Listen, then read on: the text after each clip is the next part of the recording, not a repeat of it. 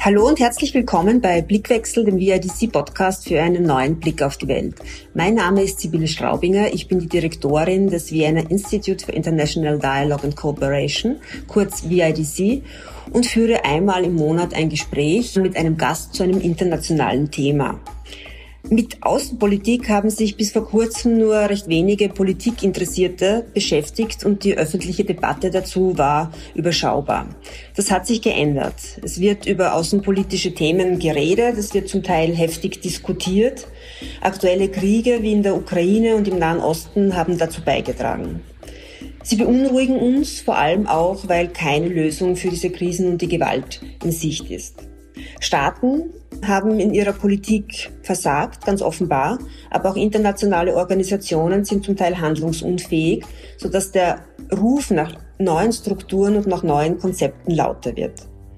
Über eine neue, innovative Form der Außenpolitik geht es daher heute im Blickwechsel-Podcast, nämlich feministische Außenpolitik. Als erstes Land der Welt hat Schweden 2014 verkündet, seine Außenpolitik in Zukunft feministisch zu gestalten. Und diesem Beispiel sind gar nicht so wenige Staaten gefolgt. Zuletzt Deutschland, dessen Regierung in diesem Jahr ihre Leitlinien für eine feministische Außen- und Entwicklungspolitik vorgelegt hat. Meine heutige Gesprächspartnerin Miriam Mukalazzi promoviert gerade zu feministischer Sicherheitspolitik und arbeitet als Postdoc am Robert Schumann Center in Florenz. Davor hat sie an der Uni Köln zum Thema gelehrt und sie hat die Entstehung der deutschen Leitlinien auch mitverfolgt. Sie ist zudem Vorstandsmitglied der Deutschen Gesellschaft für die Vereinten Nationen, im Aufsichtsrat des Forums Ziviler Friedendienst sowie der internationalen NGO Women Engage for a Common Future. Herzlich willkommen bei Blickwechsel, Miriam. Hallo, vielen Dank, dass ich heute dabei sein darf. Miriam, was hat dich eigentlich dazu bewogen, dich so intensiv mit dem Thema feministische Sicherheitspolitik auseinanderzusetzen? Gab es da einen Anlass, eine sozusagen Zündung, die dazu geführt hat? Also feministische Themen haben mich eigentlich schon sehr, sehr lange interessiert. Und ich vergleiche in meiner Arbeit, vergleiche ich die afrikanische und Europäische Union und inwiefern sicherheitspolitische Themen mit Feminismus verknüpft werden. Und mich hat dazu bewegt, ganz einfach, dass ich auf beiden Kontinenten aufgewachsen und gelebt habe. Und ich habe mich immer gefragt, okay, aber welcher Feminismus schafft es denn eigentlich auf die internationale Ebene? Und welche, welche Feminismen ähm, fallen da unter den Tisch? Und da war ich neugierig und deshalb habe ich zu dem Thema promoviert. Der Begriff feministische Außenpolitik, den hört man in den letzten Jahren ja öfter, also auch hier in Österreich. Hier vor allem auch, weil sich Deutschland seit kurzem zu einer feministischen Außenpolitik bekennt und ja, zu Deutschland dann gleich noch etwas genauer, aber zu Beginn vielleicht mal ganz grundsätzlich, was versteht man denn unter feministischer Außenpolitik? Was ist das? Ja. Könntest du das kurz erklären? Ja, total gerne. Also wenn man den Begriff erstmal hört, feministische Außenpolitik, scheint es sehr simpel zu sein nämlich das F in feministischer Außenpolitik steht für feministisches Verständnis von Machtverhältnissen in der Politik, von feministisches Verständnis von, was wir als Sicherheit, was wir als Gefahr definieren. Aber wir merken ja, seitdem es feministische Außenpolitik, seitdem Staaten feministische Außenpolitik äh, eingeführt haben, dass da doch viel Verwirrung herrscht. Und das hat damit zu tun, dass es einerseits ein tatsächlich einen Unterschied gibt in der Theorie, was Wissenschaftlerinnen als feministische Außenpolitik definieren und wie Staaten dann Feminismus tatsächlich adaptieren. Und hier würde ich gerne betonen, dass das jetzt kein Alleinstellungsmerkmal ist von feministischer Außenpolitik. Wir haben es auch in anderen Bereichen, wenn Staaten sich verpflichten, einen Fokus auf Klimapolitik zu legen und so weiter und so fort, dass wir diese Diskrepanz haben zwischen Theorie und wie es in der Praxis mhm. angewandt wird. Aber was ist jetzt feministische Außenpolitik? Ganz wichtig ist zu verstehen, dass bei feministischer Außenpolitik feministische Prinzipien und ein feministische Prinzipien im Vordergrund stehen und Menschenrechte. Das bedeutet, wenn wir bereits schon wie Deutschland eine menschenrechtsbasierte Außenpolitik hatten, wird jetzt hier die feministische Brille dazu aufgezogen. Was bedeutet das? Weil man könnte ja auch argumentieren, sind Menschenrechte nicht gleich schon feministisch? Aber Feminismus ist wirklich, dass man dass man aktuelle, aber auch historisch gewachsene Machtverhältnisse, Ungleichheiten anerkennt, kritisiert und sich auch fragt, wie die nachhaltig in der Zukunft verändert werden können. Ein ganz konkretes Beispiel, warum es nicht reicht, nur zu sagen, wir haben eine menschenrechtsbasierte Außenpolitik oder Frauenrechte sind uns wichtig in einer Außenpolitik, ist der kleine Unterschied, wenn wir uns anschauen, äh, beispielsweise Programme, die aufgesetzt werden von Staaten zum Schutz für Personen, die sexualisierte Gewalt in bewaffneten Konflikten überlebt haben. Oft liegt da der Fokus auf Frauen und Mädchen, der sehr wichtig ist, weil in Kriegen Frauen und Mädchen sehr, sehr stark davon betroffen sind. Wenn man jetzt die feministische Brille dazu aufzieht, merkt man schnell, okay, es geht aber viel, viel noch weiter. Also wir sehen, dass beispielsweise aufgrund deren Identität queere Menschen davon anders betroffen sind oder andere Zugänge haben zu ja, Gesundheitsversorgung, aber auch psychologischen, psychologische Unterstützung danach. Und was ich mir auch wünschen würde bei einer feministischen Außenpolitik, ist dann auch dieses Tabuthema aufzubrechen, dass auch Jungen und Männer von sexualisierter Gewalt während Kriegen ja davon betroffen sind. Und das ist auch das, wo das Potenzial einer feministischen Außenpolitik drin liegt, zu sagen, okay, wir möchten inklusiv, aber auch über den Tellerrand schauen. Mhm. Das heißt auch Feminismus intersektional auch gedacht. Genau, und Intersektionalität bedeutet nicht nur Diversität, wie es oft missverstanden wird, sondern Intersektionalität geht viel, viel tiefer, indem wir schauen, wie unterschiedliche Formen von Diskriminierung, aber auch unterschiedliche Formen von Privilegien dazu führen, dass Lebensrealitäten nun mal sehr, sehr anders sind, abhängig davon, welche Identität man, man hat, genau, oder Identitäten. Ja. Und was, was macht jetzt den, also du hast jetzt schon natürlich auch den Unterschied zum Teil eingebracht zu klassischer Außenpolitik, wie sie großteils auf der Welt verstanden wird. Wo siehst du die Potenziale von einer feministischen Außenpolitik? Hier finde ich es ganz spannend, weil wir in Europa und auch in Nordamerika verstehen unter klassischer Außenpolitik an sich Realpolitik.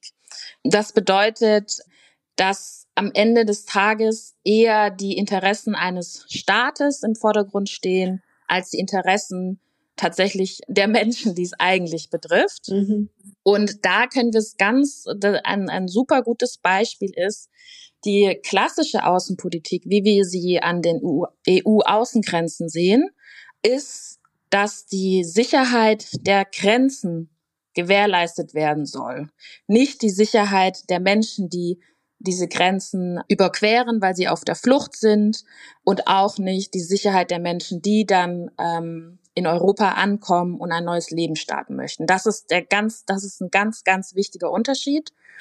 Und bei feministischer Außenpolitik geht es dann, wie gesagt, auch wieder darüber hinaus zu gucken, okay, wenn wir jetzt beispielsweise eine feministische Migrationspolitik hätten, wo, also ich würde sagen, gar kein Staat hat eine feministische Migrationspolitik, wäre das dann auch so, dass sich Staaten zusammensetzen mit einer feministischen Zivilgesellschaft, die hauptsächlich aus Migrantinnen und Geflüchteten besteht, um gemeinsam und um gemeinsam nachhaltig an Lösungen zu arbeiten und zu schauen, wie können wir es schaffen, dass einerseits beispielsweise Fluchtrouten nicht so gefährlich sind, aber auch, dass beispielsweise Menschen überhaupt nicht flüchten müssen und wenn sie dann doch flüchten müssen, wie sie ein sicheres Leben in den, in den Ländern, in die sie flüchten haben können. Das mhm. ist ganz, ganz wichtig, ja. Mhm. Die meisten Länder, die sich zu einer feministischen Außenpolitik bekennen, haben ihre Vorstellungen verschriftlicht und auch mehr oder weniger detailliert mit konkreten Handlungsplänen versehen. Und du hast die Entwicklung der deutschen feministischen Außenpolitik, also der Leitlinien dazu, mitverfolgt, die ja Anfang dieses Jahres beschlossen wurden. Was sind denn die Kernpunkte dieser Leitlinien? Also bei den Leitlinien für Deutschland möchte ich betonen, dass auf jeden Fall in der Sprache eine sehr progressive Sprache verwendet wird im, im Vergleich zu anderen Staaten. Mhm. Ein weiterer wichtiger und guter Punkt war, dass Deutschland erkannt hat, feministische Außenpolitik ist nicht nur im Außenministerium verankert, sondern auch beispielsweise in der Entwicklungs, sogenannten Entwicklungspolitik. Mhm. Das heißt, da sehen wir schon auf jeden Fall einen positiven Punkt, dass wir sogar, man könnte sagen, wir haben auch zwei Leitlinien. Einerseits vom Ministerium für Entwicklungszusammenarbeit und des Auswärtigen Amtes. Das ist mir ganz, ganz wichtig zu sagen. Und bei den Leitlinien, wenn man da so mal so reinblättert und die Übersicht sich anschaut, sieht man auch tatsächlich den Einfluss der Zivilgesellschaft, dass die Zivilgesellschaft gefordert hat, wir brauchen einmal einen thematischen Fokus, wie beispielsweise, wie sieht eine feministische Außenpolitik im Bereich von Klimapolitik aus? Mhm. Aber es gibt auch Punkte in den Leitlinien, die sagen, das Ministerium an sich muss sich verändern. Hier Thema Repräsentation. Wie sieht das aus, das Gleichgewicht zwischen Frauen und Männern im Auswärtigen Amt? Wie werden die Stellen besetzt und so weiter und so fort. Das auf der positiven Seite beim Auswärtigen Amt. Beim Ministerium für Entwicklungszusammenarbeit sehen wir das auch. Also wir sehen eine sehr, sehr progressive Sprache, die aufnimmt, ähm, dass das Ministerium sich selbst reflektieren muss, vor allem diesen Begriff von guter Entwicklungszusammenarbeit, was das bedeutet für ein Ministerium, das in Deutschland sitzt. Wir sehen auch, dass Themen verknüpft werden, wie beispielsweise in der Klimapolitik, dass Klimapolitik, eine feministische Klimapolitik nur stattfinden kann, wenn die Zivilgesellschaft und die Programme, die das äh, Ministerium durchführt, genügend finanzielle Mittel bereitstellt. Also hier sehen wir positive Sachen und auf die Kritik werde ich, glaube ich, jetzt bei den nächsten Fragen eingehen. Vielleicht noch ganz kurz eine Nachfrage. Gibt es große Unterschiede auch äh, zu anderen Konzepten und anderen Leitlinien, wie der, zum Beispiel den schwedischen, die ja doch schon ein paar Jahre älter sind, die 2014 oder zumindest eingeführt wurde, es 2014 entwickelt wurden, die Leitlinien der schwedischen Außenpolitik, dann feministischen Außenpolitik auch etwas später. Gibt es da eine Weiterentwicklung? Mhm. Ich weiß nicht tatsächlich, ob ich von einer Weiterentwicklung sprechen würde. Ich würde sagen, es gibt sehr viele Unterschiede, weil Beispiel, mhm. beispielsweise, obwohl Schweden ja das erste Land war, waren die Leitlinien von Schweden schon sehr umfangreich. Und mhm. auch Schweden ähm, hat das hinbekommen, diese Leitlinien stetig weiterzuentwickeln, zu gucken, was funktioniert gut, was funktioniert schlecht, was muss hinzugefügt werden. Und dann haben wir beispielsweise Staaten wie Luxemburg, die offiziell auch eine feministische Außenpolitik haben, die viel später dazu gekommen sind als Schweden. Und es, es, es gibt gar kein Handbuch beispielsweise, was, was jetzt Luxemburg in diesem Bereich machen möchte. Mhm. Und diese Unterschiede, wie feministische Außenpolitik gestaltet wird, sind damit zu erklären mit nationalen Interessen. Welche Interessen hat Frankreich? Welche Interessen hat Spanien? Beispielsweise war jetzt auch in, in den Niederlanden war eine Konferenz zu feministischer Außenpolitik.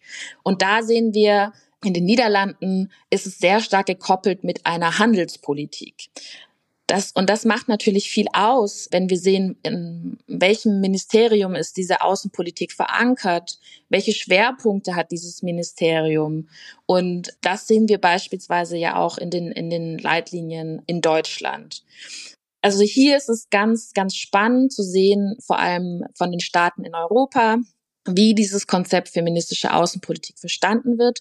Wenn wir rausgehen aus Europa und uns anschauen, wie beispielsweise Mexiko, aber auch Länder in Südamerika nun ihre feministische Außenpolitik ja aufbauen und darstellen, sehen wir da einfach viele Unterschiede und vor allem auch in Bezug auf ein Verständnis, wie wir die Welt und die Weltordnung mhm. uns angucken. Ein Beispiel Mexiko hat gesagt, dass eine feministische Außenpolitik für sie auch bedeutet, tatsächlich die internationale Weltordnung kritisch zu hinterfragen und zu schauen, wie Kooperationen zwischen bestimmten Ländern zusammengekommen sind und welche Länder aufgrund dessen ja marginalisiert worden sind. Mhm. Da komme ich noch mal drauf zurück dann auch. Vielleicht Noch ein Punkt zu den deutschen Leitlinien. Die sind ja im März äh, 23 präsentiert worden. Also in einer Zeit, in der in Europa wieder Krieg herrscht. Und sie müssen auch bestehen in einer Zeit, in der in Israel Krieg herrscht, die Lage im Nahen Osten auch explosiv ist. Für feministische Bewegungen waren und sind jedoch Frieden und Abrüstung wichtige Forderungen. Schon auf der ersten Frauen, internationalen Frauenfriedenskonferenz in Den Haag 1915 waren das große Themen. Wie müsste denn eine feministische Außen- und Sicherheitspolitik auf Kriege und Konflikte reagieren? Wie kann sie sozusagen anders reagieren? Das ist total wichtig, dass du das erwähnst, weil das auch nochmal betont, dass ein feministisches Verständnis von Außenpolitik an sich ist das nichts Neues. Und auch wenn wir gerade uns anschauen, unter welchen Umständen die Konferenz in Den Haag eigentlich stattgefunden hat, könnte das an sich uns ja eigentlich auch Mut geben, weil auch damals waren es schwere Zeiten, es waren Krisenzeiten. Und ich denke, das ist wirklich sehr, sehr wichtig, in der Vergangenheit auch nochmal zu gucken, was ist denn eigentlich schon bereits passiert.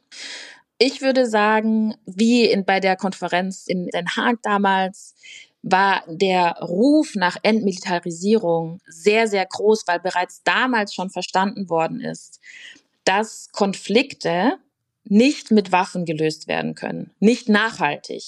Natürlich können die, wenn man jetzt realpolitisch die Welt versteht, können Konflikte kurzfristig eventuell gelöst werden, können äh, nationale Interessen ja vertreten werden. Aber das ist natürlich wieder ein Verständnis, da geht es um den Staat, da geht es nicht um die Menschen. Weil Fakt ist nun mal, sobald Militär und Waffen eingesetzt werden, sterben Menschen. Also ich glaube, darauf können wir uns alle mhm. einigen. Mhm. Im, Im Laufe der russischen Invasion in die Ukraine, die schon viel, viel früher angefangen hat, was ich anmerken möchte, mhm. kam dann natürlich die Debatte auf, ähm, kann feministisch, ist es feministisch, sich selbst zu verteidigen? Oder ist Widerstand feministisch?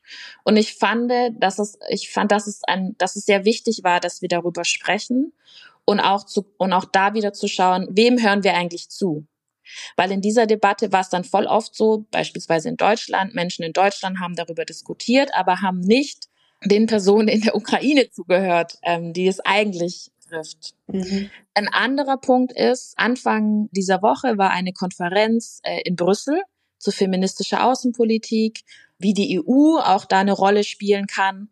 Und da hat Annalena Baerbock, die Außenministerin von Deutschland, gesprochen und hat dieses Dilemma auch angesprochen. Jetzt auch in Bezug auf die, auf die Eskalation in Israel und Gaza. Und auch da denke ich, feministische Außenpolitik öffnet den Raum, dass wir kritisch das hinterfragen. Jedoch, wie ich am Anfang auch schon erwähnt habe, geht es nicht nur darum, Fragen zu stellen, sondern auch feministisch zu handeln. Und da sehe ich eine ganz, ganz große Diskrepanz, vor allem im Moment zu, was in den deutschen Leitlinien steht und wie beispielsweise die deutsche Regierung im Moment handelt. Mhm. Spannungsverhältnis zwischen Theorie und Praxis oder zwischen Realität und dem, was man sozusagen niedergeschrieben hat. Genau. Wie, in vielen genau. Fällen, wie du es ja am Anfang auch erwähnt hast, beispielsweise ja. beim, beim Thema Klima auch, ja. ja. ja. Und dazu hat ja auch eine feministische Außenpolitik, das muss man ja auch sagen, jetzt mal abgesehen von der aktuellen katastrophalen Lage, was Kriege und Krisen betrifft, grundsätzlich weitreichende Ziele, nämlich auch diesen Anspruch, transformativ zu wirken. Das heißt mhm. eben existierende gewaltvolle Strukturen und ungerechte Machtverhältnisse in internationalem System auch gerechter und gewaltfreier zu gestalten. So, jetzt glaube ich, sagen wahrscheinlich viele Außenpolitiker oder viele auch Menschen in den Ministerien, das ist völlig unrealistisch. Aber wie kann es gehen mit äh, einer feministischen Außenpolitik oder wie könnte das gehen, ein System auch äh, zu transformieren und gerechter zu gestalten? Ja, also erstmal finde ich das eine sehr legitime Kritik, weil das immer ist, wenn man neue Sachen einführt, dass man sich dann so fragt, ja, okay, aber wie machen wir das jetzt eigentlich? Und sind das jetzt nur Worte? Oder man sieht dann oft, vor allem auch in der Außen- und Sicherheitspolitik, man sieht dann oft erstmal die Limitation man sieht oft nicht dieses transformative Potenzial, ähm, das du angesprochen hast. Mhm. Und aktuell arbeite ich an einem Projekt der Heinrich-Böll-Stiftung, wo wir genau das aufgreifen äh, mit der Heinrich-Böll-Stiftung und Fairshare. Dort interviewen wir und sprechen wir mit Personen, die tagtäglich daran arbeiten, feministische Außenpolitik zu gestalten und wo sie in unterschiedlichen Bereichen, sei es Finanzierung, sei es Klima, sei es Friedenspolitik, wo unsere GesprächspartnerInnen dann darstellen, was es eigentlich heißt, auch diesen langen Atem eigentlich zu haben, jeden Tag feministische Prinzipien auch zu leben. Und ich denke, wenn wir dieses wenn wir dieses große Thema, was ja Außen- und Sicherheitspolitik ist, also das ist ja sehr, sehr groß, es ist sehr global, es ist sehr ja, international verknüpft, hilft es oft, einen Schritt zurückzugehen und zu gucken, an, an in welchem kleinen Teilbereich kann ich als Individuum oder dann auch als Staat, können wir da ein bisschen an den Stellschrauben drehen. Und hier sehen wir auch, dass einerseits der Wille da ist bei Deutschland. Wir sehen ein Bundesaufnahmeprogramm für Afghanistan. Wir haben in der Vergangenheit gesehen, dass Deutschland noch bevor es eine feministische Außenpolitik gab, ein sogenanntes Sonderkontingent für jesidische Mädchen einberufen hat, um zu signalisieren, wir sehen, dass hier eine Ungleichheit herrscht und wir möchten dem entgegenwirken. Leider muss man sagen, sieht man jetzt mit der aktuellen Regierung, die ja eine feministische Außenpolitik hat, dass Jesidinnen die Abschiebung droht. Wir sehen auch bei dem Bundesaufnahmeprogramm für Afghanistan, dass wir aktuell eine erneute Krise haben in Pakistan, da Pakistan ähm, Afghaninnen zwingt zur Ausreise und die deutsche Unterstützung und die deutsche Verantwortung in diesem Bereich keine feministische Antwort her hervorbringt. Und ich denke, das sind einfach verpasste Chancen, weil genau in, bei diesen, in Anführungszeichen, auf dem Papier kleinen Sachen könnte die Regierung doch eine sehr, sehr große Wirkung erzielen, indem sie feministisch handelt. Ja. Mhm. Mit Mexiko und Libyen haben auch zwei Länder des globalen Südens eine feministische Außenpolitik angenommen. Und trotzdem stehen aber viele Länder im globalen Süden einer feministischen Außenpolitik, wie sie der Norden eben auch formuliert, sehr kritisch gegenüber. Warum gibt es da große Ressentiments? Ich denke tatsächlich, die Zurückhaltung ist historisch gewachsen, weil oft tatsächlich auch im Namen des Feminismus sehr viele Gräueltaten während der Kolonialzeit, aber auch nach dem 11. September begangen worden sind unter dem ja, unter dem Label Feminismus wurden, ja, wurden Angriffe gestartet, militärische Angriffe gestartet, wurden Menschen umerzogen während der Kolonialzeit. Und das halt einfach sehr, sehr nah, noch sehr stark nach, weil das auch über Generationen weitergegeben worden ist, was tatsächlich vor allem europäische Länder und ja, europäische Länder während der Kolonialzeit verbrochen haben. Ein weiterer Punkt, wenn wir jetzt in die Gegenwart schauen, ist natürlich, dass wir im Moment sehen auch vor allem nicht nur Personen im globalen Süden, sondern auch der globale Süden im globalen Norden, also Menschen aus dem globalen Süden in Europa, dass wir uns natürlich schon auch gerade fragen, in Zeiten von mehreren Krisen und Konflikten sehen wir, wie tatsächlich internationales Völkerrecht sehr selektiv oder sehr zögerlich äh, durchgesetzt wird und fragen uns natürlich schon, okay, wann greift der Feminismus, wann greift er nicht, in welchen Situationen? Und ich glaube, es ist einfach der allgemeine Anspruch eigentlich, zu sagen, wenn es eine feministische Außenpolitik gibt, dann sollte die für alle gelten und nicht genau nur, wenn es in Anführungszeichen bequem ist. Wobei ich eigentlich dieses Narrativ auch nicht so gerne verwende, weil ich denke, wenn man in den feministischen Widerstand geht und Feminismus praktiziert, ist es selten bequem, wenn wir ehrlich sind. Man muss immer, man muss immer viel erklären mhm. und hat viele Leute, die einen kritisieren. Genau, deshalb denke ich, kommt einfach diese skeptische Antworten kommen auf. Und gleichzeitig noch ein Punkt, den ich auch noch benennen möchte, ist das, was ich auch am Anfang gesagt habe. Wir sehen, global ist es nun mal so, dass der Feminismus, wie er vor allem im Westen oder in westlichen Ländern Europas und Nordamerika verstanden wird, ist sehr, sehr prominent und sehr, sehr dominant. Und das bedeutet aber auch, dass andere Feminismen, vor allem aus dem globalen Süden, nicht als legitim oder nicht ernst genommen werden und auch tatsächlich auch Staaten manchmal so agieren, als würde es gar keinen Feminismus in dem globalen Süden geben. Und daher kommt diese Reibung. Mhm. Und ich denke, was sehr, sehr wichtig ist, ist diese Reibung anzuerkennen, vor allem Akteure aus dem globalen Norden, das hin zu hinterfragen, aber mit dem Ziel, dann gemeinsame Lösungen zu finden. Also, weil das bringt auch nichts, wenn es dann zu einem Stillstand kommt, sondern das Wichtigste ist, dass man dann gemeinsam eine Lösung findet mhm. und guckt, welche beispielsweise durch Intersektionalität, aber auch zu gucken, welche andere unterschiedlichen Feminismen können wir in eine feministische Außenpolitik, Sicherheitspolitik mit einbringen.